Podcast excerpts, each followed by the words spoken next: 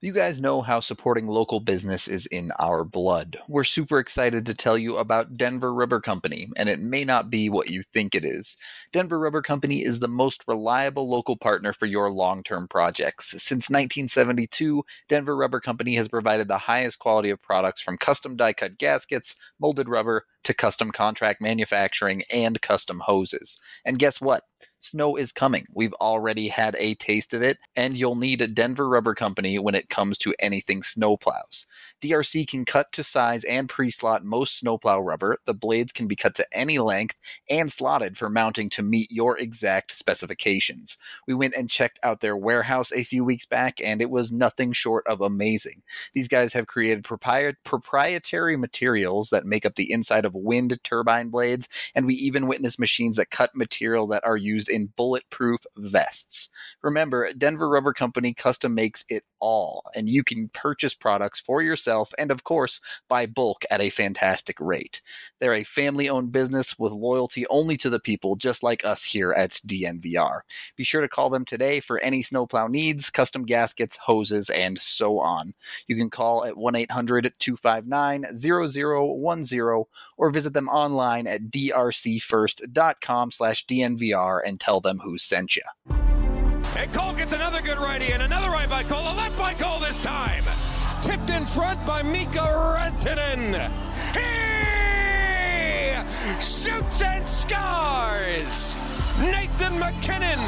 Call J.T. Compher. 877 goes now. Gabriel Landeskog. Collective hugs. 29 and 92. Save me by Grubauer. Move over, Picasso. This piece of art is by MacKinnon. My goodness gracious.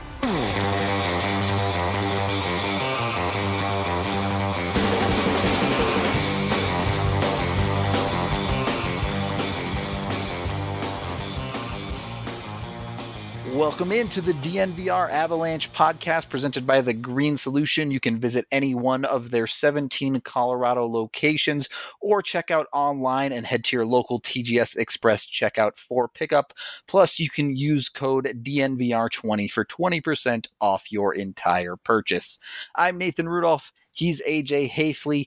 The Avs have three days off here, so another bit of a break for them to hopefully recover a little bit. And we figured it was a good time to take a look at some of the underlying metrics of this team that has gotten off to such a hot start. A comment a couple of shows ago from Shamrock, Shamrock Power 76 talked about the Avs having the highest PDO in the NHL at 106. PDO, for the record, is just shooting percentage plus save percentage. It is generally considered a stat that loosely represents luck. It trends towards an even 100. Higher means you're on the luckier side, lower means you're on the unlucky side. And as I mentioned, the Avs have the highest one in the league, so they have been quite lucky. And I do think that shines through, particularly on that shooting percentage side. We've talked a little bit about the Burakovsky shooting 23% and things like that you do expect that shooting to come down a little bit, you would think.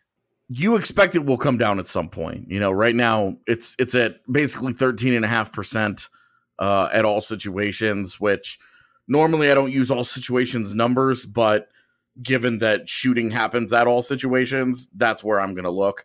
Uh, last year, Tampa Bay had one of the greatest regular seasons of all time, and they shot a little over 12%.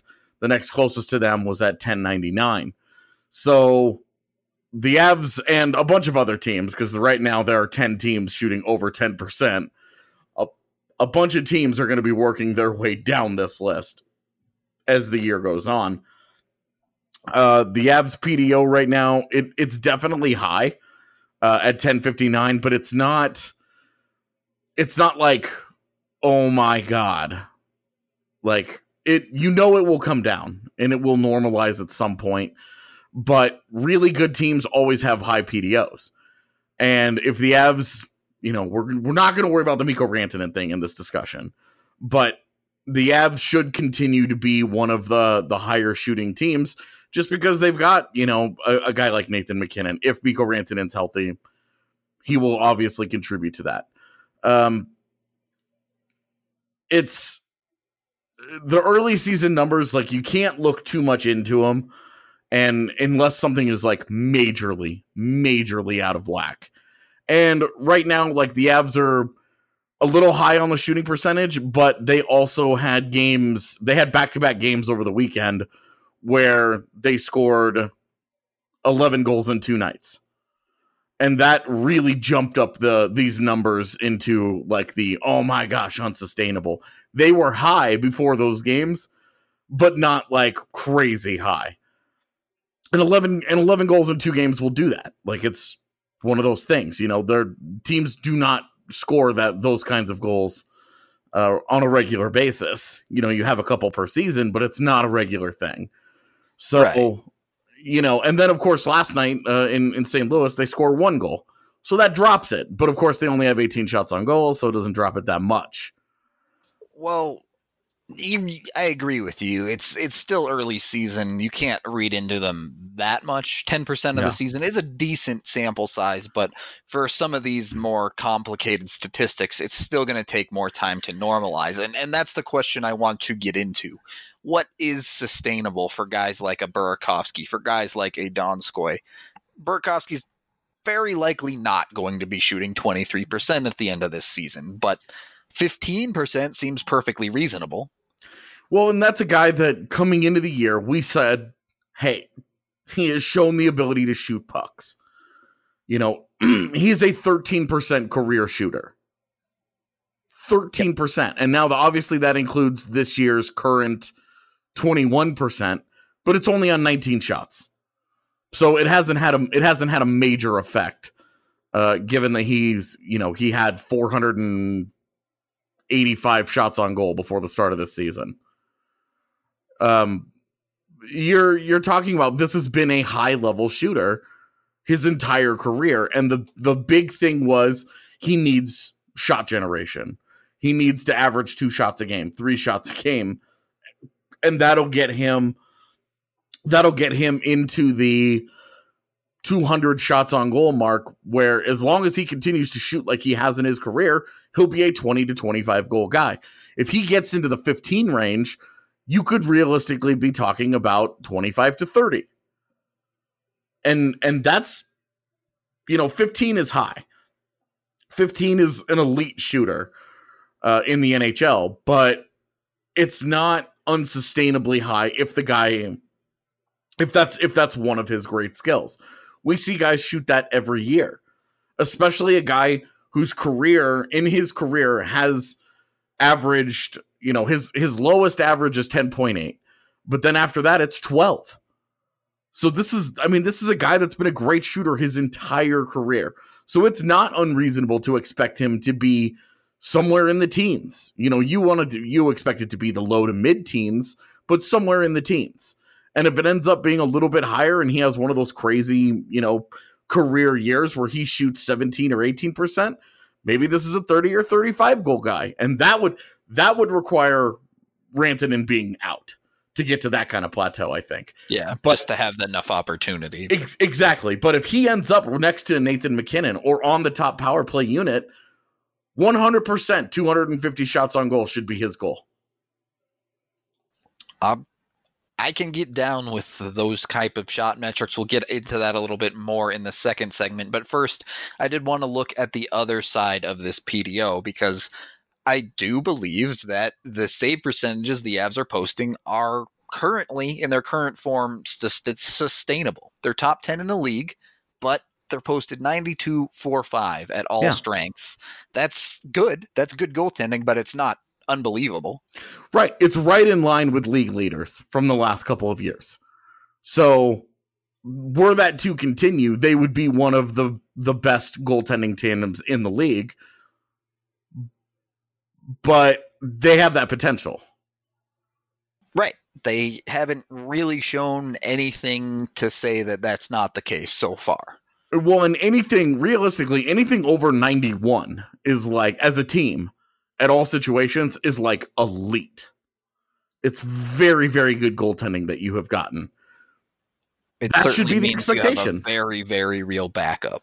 Right that's I mean that it's it's either you have an amazing starter and you just don't ever play that backup, and when you do, he's the one that brings you down a little bit, or you have a very good tandem.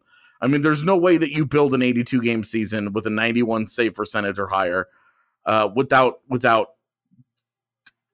a very high level of performance taking place. And that's on the table for the Avalanche right now. The both you know Grubauer has been hot since March of last year and has just continued on. At some point, you're gonna have we're gonna have to stop looking at this and saying, well, he's just on one of those hot stretches. You know, it it, it was all that way for the entirety of March and basically the whole postseason run. It's been like that now for what the first three weeks of the regular season. Yep. At a certain point, the dude's just good. Exactly. And I mean, this was a guy, remember when Colorado acquired him, had a 926 career save percentage, the highest ever for a goaltender with 100 starts. So this was this was a guy with serious pedigree. And like Philip Grubauer right now has a 915 save percentage. And that's a little low for a starter, but we all know, having watched the games, he's he's been very good for them. A couple of soft goals, but not getting beat. You know, he's and never lost the Avs a game, at sure. least so far. He's kept them in it, and obviously against the Blues, the the offense came up short. But he's never right. given up that really true dagger goal. definitely and like the third goal last night you could you could maybe make that argument because once it got to three you were like oh this is definitely over but they were already losing the game. You know, it was yeah. it was already two one. Yeah, right. It, that's the closest to a dagger goal he's probably given up, and it was a soft one, but you can't put that game on Grubauer. No, not even a little bit. Not even a little bit. Where we will expect a regression, obviously, Pavel Franz- Francouz is not going to continue on at 951. Of course not. Or if he is, then well, we have to have a different starter. that would be the greatest season in NHL history. Yeah. So, so certainly going to come down at least a, a good chunk. Yeah, and you know if if both guys can settle into the the 920 range somewhere in there, they're going to be incredible this year. They're, the Avs will be very hard to beat with or without Mikko Rantanen. Yeah, straight up goaltending just goes so far in this league. It does. And and you know, if you only offensively you lose Rantanen, but you only have to score three a night, you know you can get away with that on a lot of nights. Right. And and there are gonna be some nights where that kind of goaltending you realistically only have to score two and then hope for an empty netter. Yep, it's very true. So, you know, right now the the the 92 4 5 is a a little bit high, but if this tandem is for real, it shouldn't come down too much. This this is not like a like Arizona right now is sitting at 94. And that's just insanity. Yeah. Right. That's that's going to come crashing down at some point. That's going to stop.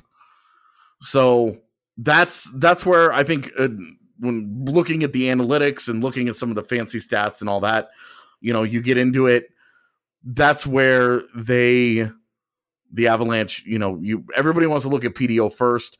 PDO and 10 game sample sizes isn't great because a team can do anything across 10 games and you could try and isolate it and say, "Oh, well that won't continue or that will or whatever." So it's not it's not a great, you know, the Avs 9 games in right now. It's not a great sample size. It's just not. PDO is one of those numbers that a team that that you use with the team over large stretches. It's right. not it's not a micro stat that you want to keep track of. It's not, you know, like like Corsi is a much better number for smaller samples like that. Yeah, this is very much a flipping quarters kind of odds and statistics number where if you just flip five quarters, you might get four heads, but if you flip flip a million quarters, it's going to normalize. Right. It should be a lot closer to 50. Yeah. So we'll go ahead and end segment one there. Fun fact PDO actually doesn't stand for anything because hockey analytics people are terrible at naming their statistics. I wish they would get better at it, but they're not. Another fun fact Breckenridge Brewery is the official beer of DNVR. and they have been the original Colorado beer since 1990. I'm sure you've heard of a number of their beers. I had an agave wheat in the studio today doing the Denver Sports Podcast, which is a fantastic beer to have at pretty much any time. We were talking in the office actually. It's a really good beer that you could just mix a splash of like orange juice in and have like the beer version of a mimosa or something like that, which sounded kind of delicious to me. So I might have to actually go and try that. Or if you want that fruity taste, just go with the strawberry sky. Not orange, obviously, but still, it can get you to where you need to be. They have a beer for anyone and everyone. You just have to find the right one and pick it. And you can find that beer at your local Davidson's or any other liquor store, most likely. So keep an eye out for it.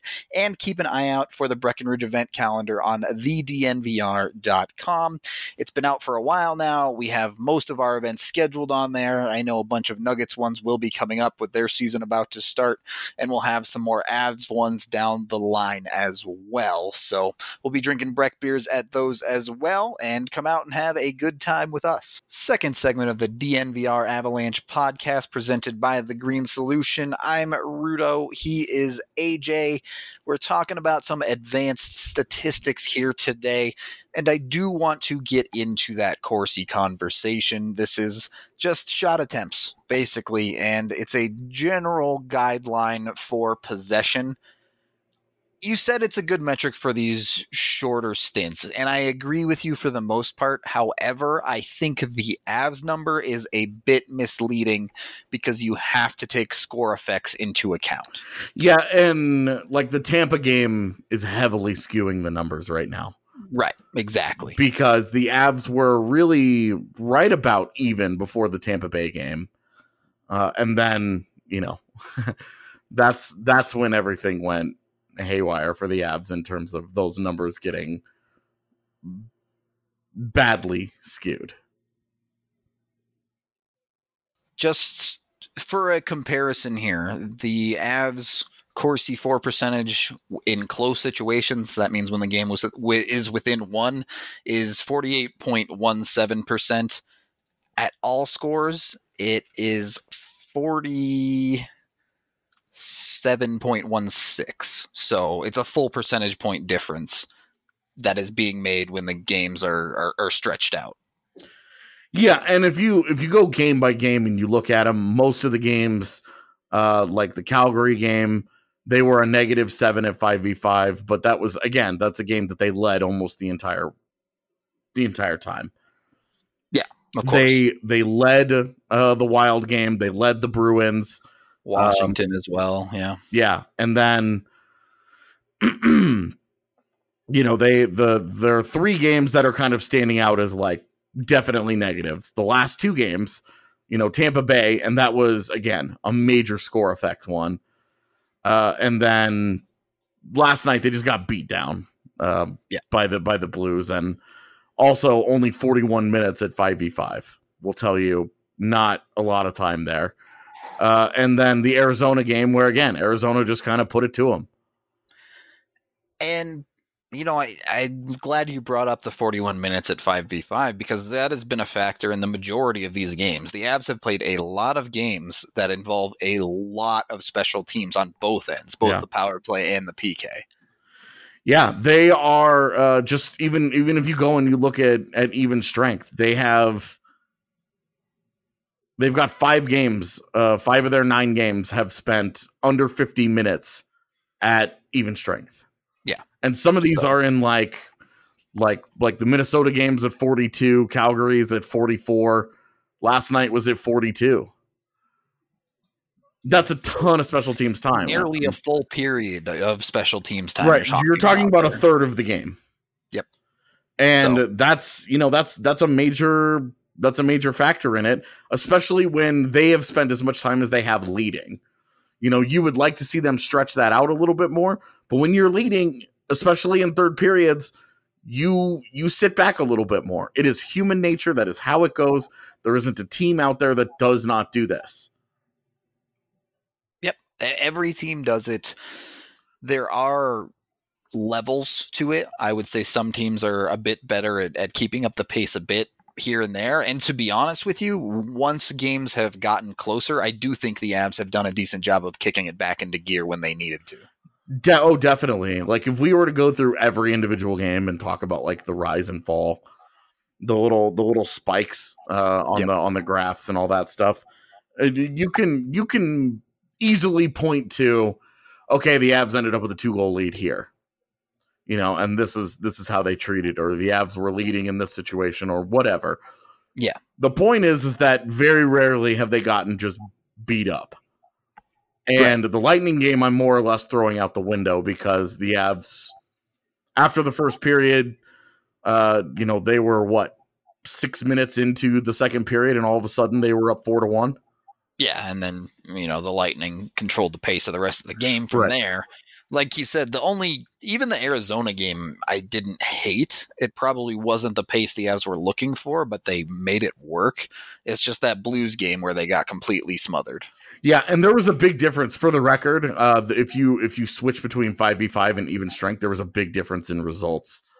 Um, Of course, in the, in the there, Arizona, yeah. just in the Arizona game specifically, uh, the Avs the Avs were a negative nine in in Corsi events at five v five, but at even strength, uh, they were almost even. They were a negative two.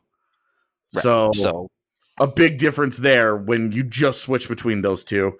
The Avs outplayed them in basically all the non five v five situations.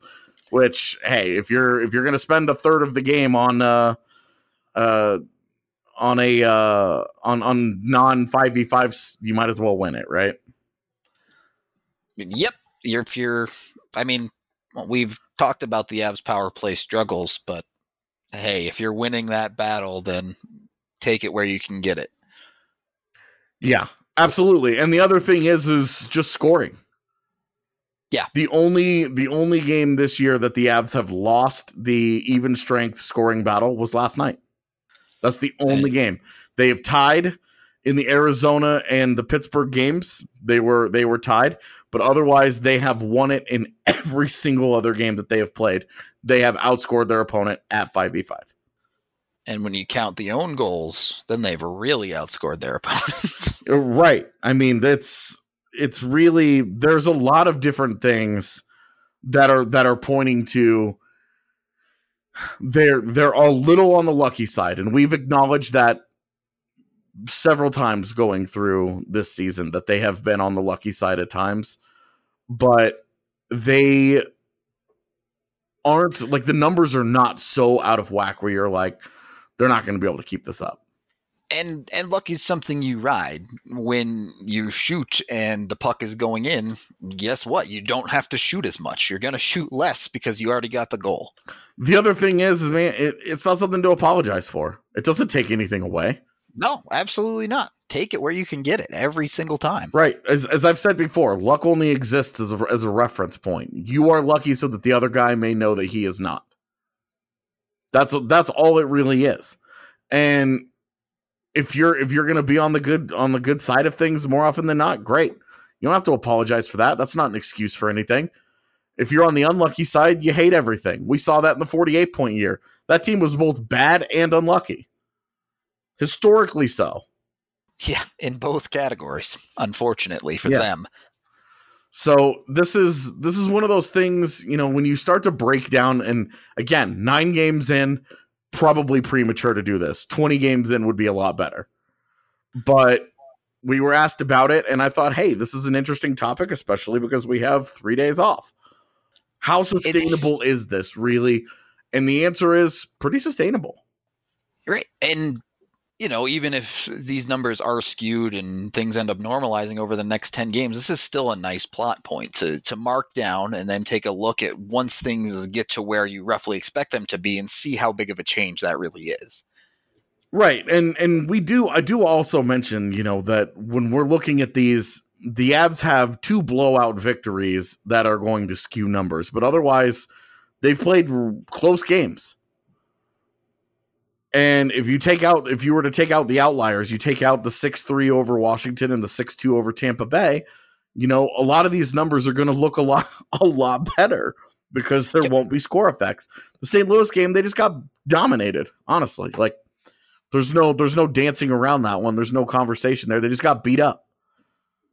Let's drill into some of the individuals here and and look at the one positive possession line for the Avs, and that's Compher, Jost, and Wilson. Obviously, they haven't been together all that much, Mhm. but those are three of the four forwards on the team that have a Corsi percentage above 50. You gotta like what that looks like as far as running that third line out there confidently. Well, and it's it's kind of a strange misfit of a line, right? Like Yeah, it, it's just kind of the empty parts that needed somewhere to go in, in many ways. But exactly that's a really good way to put it actually. But it's it's also a line that we saw you know we saw it have major success in the one game. But they ha- it, it has not been together for very many games. And we saw it have success in the postseason last year you remember that was the line that was doing a lot of the heavy lifting in games five six and seven because the top line did not score. Really the the place Joe started to put his game together. It very i mean very true. And those guys those guys together have really started to kick it up a notch.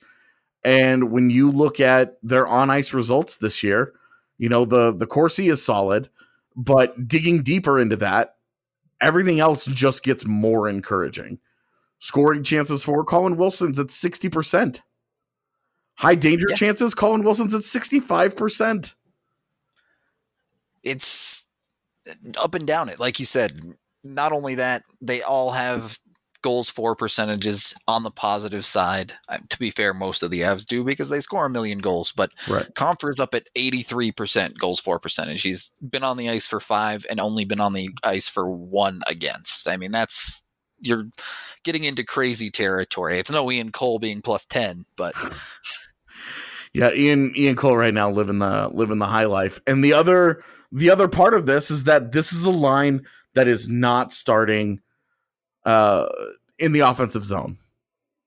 right. They They're- they are not getting that cush position of offensive zone starts. You know, Colin Colin Wilson is uh in in the offensive zone faceoff percentage because that's kind of the one that really matters. That's the one that the the coach can totally control. Colin Wilson's at 32%, Tyson Jost's at 42%, JT Compher's at 42%.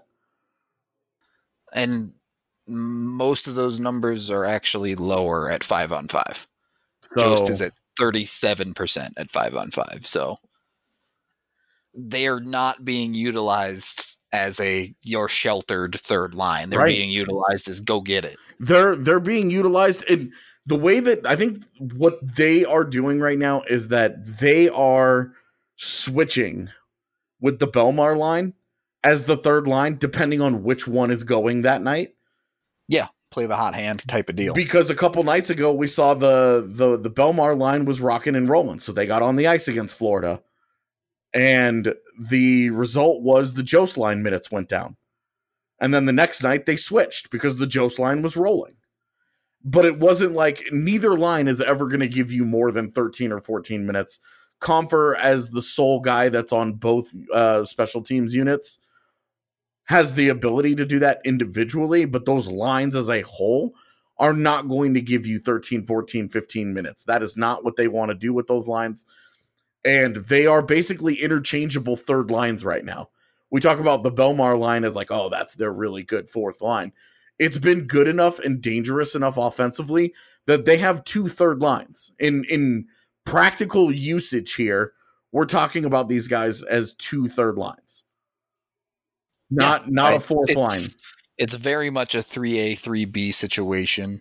You do generally see the the fourth line, if you want to call it that, get some of the harder defensive matchups. hmm And we will see them later in games. The Jost line Yes. won't go out there later in games. to protect the lead type situations. Yeah. Yeah. absolutely. All right. Well, we can end the second segment there. We'll jump back into the third segment, probably talk about the defensemen a little bit since we haven't done much of that yet. But first, you know what's so great about our DNVR family? We now have Everything. multiple subscribers. Well, that's true. There's a lot of awesome things. Having a beer at the office is pretty awesome, not going to lie. But we also have multiple subscribers partnered with us to help promote their business. Chad with Houselift has an incredible service for you. If you or your friends are thinking about selling your house, but it's not in tip top condition, go to houselift.com. They'll show you how to maximize your profit. If your house is in need of an upgrade, Houselift can assist in eliminating all of the stress of the remodeling process while matching the current trends that buyers most desire. And get this, there are zero upfront costs from you, the homeowner. That's right, you won't pay for any of the upfront costs for the remodel until your house closes. Houselift will handle everything from the contractors to the design while managing those costs. Here's what you need to do head to their website or Facebook page. You can find both at houseliftcolorado.com and check out the incredible remodels Houselift has done for homeowners here in the metro area. In past jobs, Houselift has put anywhere from fifteen to sixty thousand dollars more in their clients' pockets. Call 303 885 7888 today and find out what Houselift can do for you. Oh, yeah, if you hire one of Houselift's preferred realtors, they'll sell your home without charging a listing commission. Third and final segment of the DNVR Avalanche podcast presented by The Green Solution with Rudo and AJ. And it just so happens that our names are also our codes for a membership over at thednvr.com. If you use one of our names while signing up for a membership, it helps us out. We got a competition going on where the winner, the person who gets the most new members, gets a year's supply of Breckenridge Brewery. I've already told you guys how I love putting it in my mouth, so that would be really cool to win. Uh, actually, be able to put some in my mouth a little bit more often. But you know, if you're not me, go with AJ's code. If you like me, go with code Rudo. One way or another, it would really be great to help us out. AJ, anything to add yourself? Yeah, uh, support one of us. Like, you know, if you if you guys are digging what we're doing on the pod, we've got all kinds of other content that's behind the paywall. If you haven't taken that plunge, you get a free T-shirt with it. Um, the Rockies shirts are are half off, so some some people have been able to cleverly Get game the system. Yeah. You get Where- two shirts if you go Rockies shirt. Exactly, where they can, or they can, they they get a, a, a an Av shirt half off, and then they get the uh they get the Rocky shirt for even cheaper, and it's just it's just a great deal, honestly. Um, it's it's a it's a great way to support us, and obviously we're having this contest, and you know we're all competitive people. We would like to show well in this, so support one of the two of us. Rudo and I don't really look at each other as competitors in this. We're worried more about the Avalanche beat together. Yeah, straight up. It- like if I won it, I would 100% share the Breck Brew with AJ. Yeah, and, and and if I win it, Rudo's coming over to my place, and we're gonna drink that beer together. Straight up. So this is Team Avalanche. Get in on this. Right, and if this Mikko injury is serious, we're gonna need to drink a lot of that beer. Yeah, we're, we're, We're gonna, gonna need- cracking bottles for sure. We're gonna need to have a lot of it on hand. So please think of us. And Well- use use that either promo code AJ or Rudo on An annual subs, an Yeah. annual membership. an annual membership that uh, it can either be one year, three years, lifetime if you want to go ham. All of those count for us. Yep. Would highly appreciate it. And just as AJ said, we we have a bunch of awesome contents. and it's not only Av stuff that you get from us. You can also get that stuff from other beats as well if you're into more than just Avs on the the Denver sports world. But this podcast is about the Avs. Mhm. And if you had to pick one person to rub up against to get lucky, it's got to be Ian Cole, right? oh my god. First of all, he got superpowers over the summer. Clearly, because with that he- healing factor. He healed faster than any human should from double hip surgery, especially at his age. That that man is like three years younger than me, and I'm trying to imagine me having double hip surgery and being like, "Oh yeah, sure, I'll be back to a full world class athlete strength in just a matter of months." So he's basically my age. And Alright. if I had to have double hip surgery, I would be the biggest baby on the couch for the next like two years. Right, like your your wife would be so sick of you. Yeah, she would hate me by the end of that. So I I can only imagine my fiance would be like, you know, Winnipeg's weather isn't so bad. I'll just stay. take care of yourself. That's right. Like when you good, maybe we can have this conversation again. well, certainly on the ice, it just he cannot miss right now. We talked about the plus 10. That's 10 goals for, zero goals against. As Mhm. he 100% save percentage when he is touching the ice. That's insane. At 5v5, 100%. It's literally 100%. They have not been scored against with Ian Cole out there at 5v5. For the record, also true of Colin Wilson, also true of Connor Timmins. Fun fact. Yeah. But Ian Cole, it's it's also when you start to look at some of the other numbers like high danger chances 13 4 12 against and somehow none of them have gone in Right. the the on ice Colorado's on ice their their shooting percentage with Ian Cole on the ice at 5v5 is 27 as a team 27% with Ian Cole on the ice what That is so broken. and How did this, that, this is is a even allowed? reminder of fun with numbers early in the year Yep. because later as the year goes on you'll be like oh well he you know 7.7% it is is a little bit low but it's not too bad like that'll be me in 3 months but right now these numbers are insane that 37 shots with Cole on the ice and 10 goals. yeah And at least 32 like two of those. Yeah, zero goals right. And at least like two of the goals where Cole like stepped onto the ice for two seconds and the puck went in the net. Yeah, one of the especially one of the ones in Florida Yeah. especially was entertaining because like he had nothing to do with the play. He literally jumped on the ice, got to like center ice, and the F scored, and they got a, he gets a plus for that. Yep. Plus minus is fun. And well, and this is one of the this is a golden example of why we don't use plus minus analytically. Um, and we prefer to use goal for percentage, which right now is also equally as useless yeah. because this is wildly skewed. But goal for percentage evens out over time a lot a lot better. Cole's expected goals for is 2.8. Yeah. And he's Well- been on the ice for 10. And and also good to, to good to note since we're having this conversation where we've had a nerd cast all, all It, this it has entire been episode. a very nerdy pod, yes. uh, that expected goals is going through a rough transition period. it is. Uh, there was a there was a glitch apparently. I was looking into this and I was going through some some threads the other day. I don't know if you caught this. There was a glitch where up until October 15th, uh zero shots were being recorded inside the crease. And very few even immediately around the crease.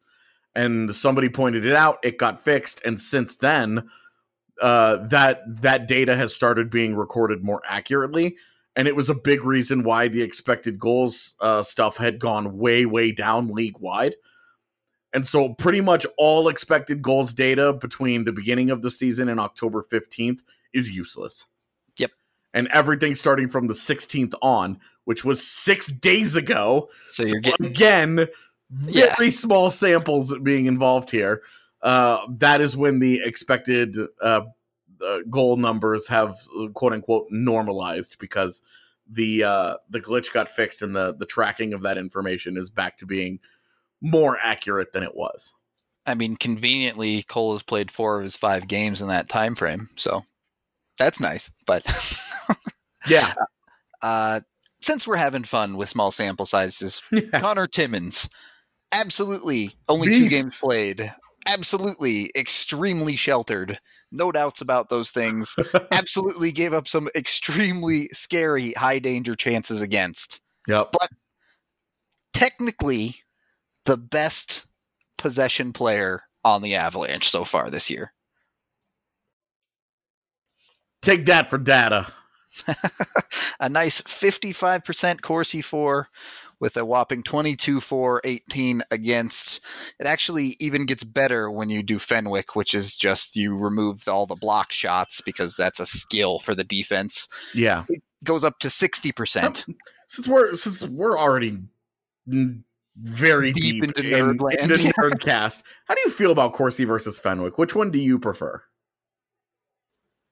I think it depends on the situation. I do actually tend to lean a little bit more towards Fenwick because it helps with systems like the Avs that have loved to run systems that revolve around their defensemen blocking shots. They're going to Mhm. give up more shot opportunities, but if a lot of those are coming from the point with no real chance of getting through to the net, that needs to be marked in some way.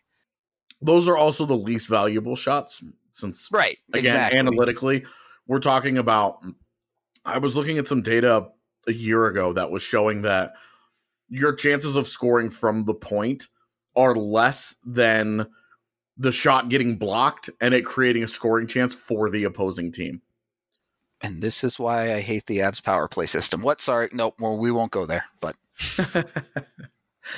uh, but yeah, yeah, absolutely. There are there's still a lot of room for improvement. Yes, they do track things like high, medium, and low danger chances, but the accuracy and consistency of those statistics are still very questionable. Mhm. And that's what I one of the things I'm really, really looking forward to is the NHL starts to delve into this actual player and puck tracking type of information that they're gathering now alongside MGM Grand and all the the gambling stuff. Which is- ps uh, started in the khl this year Yeah. Russia breaking ground. Go track every move of Kovalenko out there. yeah but eh, I'm really excited for more defined and more clearly accessible statistics like this. I know it's extremely nerdy. I know we're nerding out, but if we can simplify this, if we can get more consistent data and it gets a bit more mainstream, maybe we can put things like plus minus to bed. Right, and and I have been encouraged. Uh, TV broadcasts have stopped uh, with pushing that as as hard. I mean, Yeah. of course, when there's a major anomaly, you're like, oh, look at that. And, you know, two years ago, Patrick Nemeth was like plus twenty three in on the season or something crazy, and it was a huge outlier from the rest of the team where you were just like, what is this? And that's why we have some of these numbers. You can go in, you can see oh, the on ice save percentage with Patrick Nemeth that year was obscenely high. It was the highest on the team. That's so, you know, that's how that's how these things happen. Is you know, these these outliers are created somehow. They don't just fall out of the sky. And it's it's mostly just a random variance thing. It's also why as as much as we talk about stats on this pod and as much as we lean on them, uh, and and on the site, honestly, it's also why we always say you have to watch the games. That you have to see what's going. You have to see how the sausage gets made. You can see certain things. And like connor timmins if you just looked at this just these numbers you'd be like wow connor timmins pretty dope. But we watched it. We saw. It wasn't quite ready yet. And to across two games you can you can get away with that but had connor timmins gotten another 10 games and he played at the same level we would see him getting crushed. No matter Yep. how amount, no matter how much sheltering went on, he just didn't play well enough. I mean, even in that time, 18 minutes of 5v5 time, Connor Timmins was on the ice for seven high danger chances against and 12 scoring chances against. That's really high. For comparison's sake, and that's in two games. For comparison's sake, Mark Barberio, a lot of people's favorite whipping boy, has been on the ice in his three games. His 5v5 ice time, 43 minutes. So more than double what Timmins had in one extra game played. And he's been on the ice for 16 scoring chances against. So so Timmins was on the ice. I say that and and five high danger chances against for Barberio, which is a lower number than Connor Timmins had.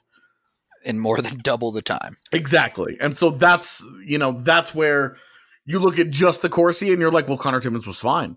But the digger, the the the more that you, the deeper that you dig, the digger. Geez, AJ, the deeper that you dig, you can start to see some of that stuff, and that aligned perfectly with the eye test. That And- aligned perfectly with what we saw. He was the chances that he was on the ice to give up were the big ones. Yeah, and we won't go there because we've already gone too nerdy here, but you could start getting into per 60 type of statistics when you really start to dig into that stuff. I will say I still would have liked to see Timmins get more games to see if he could work his level up in the NHL. But if you're taking his two I mean, games as the sample size and that's it, it would be very hard to justify. Yeah, I mean, we we said our piece on that, and hey, it's it's worked out that uh, you know Ryan Graves has honestly been rock Yeah. solid. He's straight up earned the spot, so He's been he's been rock solid, and he's right where you want him in terms of all of those numbers, in terms of scoring chances, high danger chances, all that stuff. He's very much right there. He's a little on the negative side in Corsi, but it's not. You know, when you look at Corsi and you see a guy below fifty percent, your immediate reaction is like, "Ooh, that's not great." But it's five chances, and Yeah. then you look at actual shots on goal, and he's just a negative three. So his 48% may not look that, you know, oh, that doesn't look very good, but it's a negative three. Like it's not that bad. Right. And this is for a third pairing guy again, you have to remember as Right. well. 100%, man. I mean, it's it's it's always interesting when we dig into these numbers. Again, this is probably earlier than I would have wanted to do it just cuz hey, we have these crazy numbers that are sitting here where Ian Cole looks like a demigod. And we know, like we watched the game last night, Ian Cole played terribly. But it's pretty easy to see sometimes. Yeah. right and that's that's part of it you know is that you can sit there and you're like oh, I'm, i don't need natural stat trick to tell me he played poorly but it can tell you how poorly he played. Or or there are guys where i think man that guy has made a lot of mistakes. And then you go and you look at his Corsi that night you know and you and you look at the shot attempts with that guy on the ice and you think and you realize you're like wow they were plus 11 with that guy on the ice and in shot attempts? And that's crazy. Yeah, I think I've about wrapped it all up at this point. Shout out to all the number nerds who have stuck with us in this super number heavy podcast. Sure. We appreciate you big time. AJ, final thoughts? Uh, honestly, I'm I'm ready for Friday. These the the the extended days off drive me crazy. Like one day Yeah. off is great. The every other day rhythm is perfect for hockey season. This three off, two on, three off. Ugh.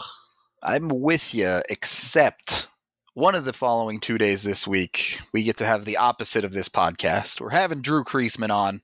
We get to get in the crease with Drew Yeah, and, and have Drew a very, very not number heavy podcast, I imagine. You know, it, knowing Drew though, it could get It'll that way. devolve down into it. yeah, he's gonna be like, "What's the uh, what are what are what are arena factors?" and we'll have to explain to him that hockey stats are very much in their infancy compared to the maniacs over in of baseball. Yeah. All right. Well, either way, it'll be an adventure with Drew coming up either Wednesday or Thursday. But as always, thank you for listening, and you will hear from us again tomorrow. If you live in the South Metro area and have been looking for top notch customer service, extensive beer, wine, and spirit selections, and unbeatable prices, look no further than Davidson's Beer, Wine, and Spirits. You won't find a more varied inventory anywhere else. Don't just take it from me, guys. This is Michael, and he's been shopping at Davidson's since they opened. The thing I like about Davidson versus the competitors, is it has a larger selection. And if I am going to buy Spirit, then Davidson's is usually my first choice as well because just of the size of the selection. I also like the uh, extensive selection of some uh, hard to find items. But that's not all. Every department is staffed with highly trained specialists who can help you find exactly what you're looking for. I've always found the folks that you chat with to be knowledgeable. I've chatted with the spirits staff about different bourbons and different vodkas, and I am always chatting with the wine staff about different things and saying, I like this. What else do you have that's similar? Particularly when I go to non-U.S. uh, wines. I find them extremely helpful in, in helping me find something I'm looking for. What are you waiting for? Head to either of their locations in Centennial or Highlands Ranch and follow them on Facebook to stay up to date on their latest specials.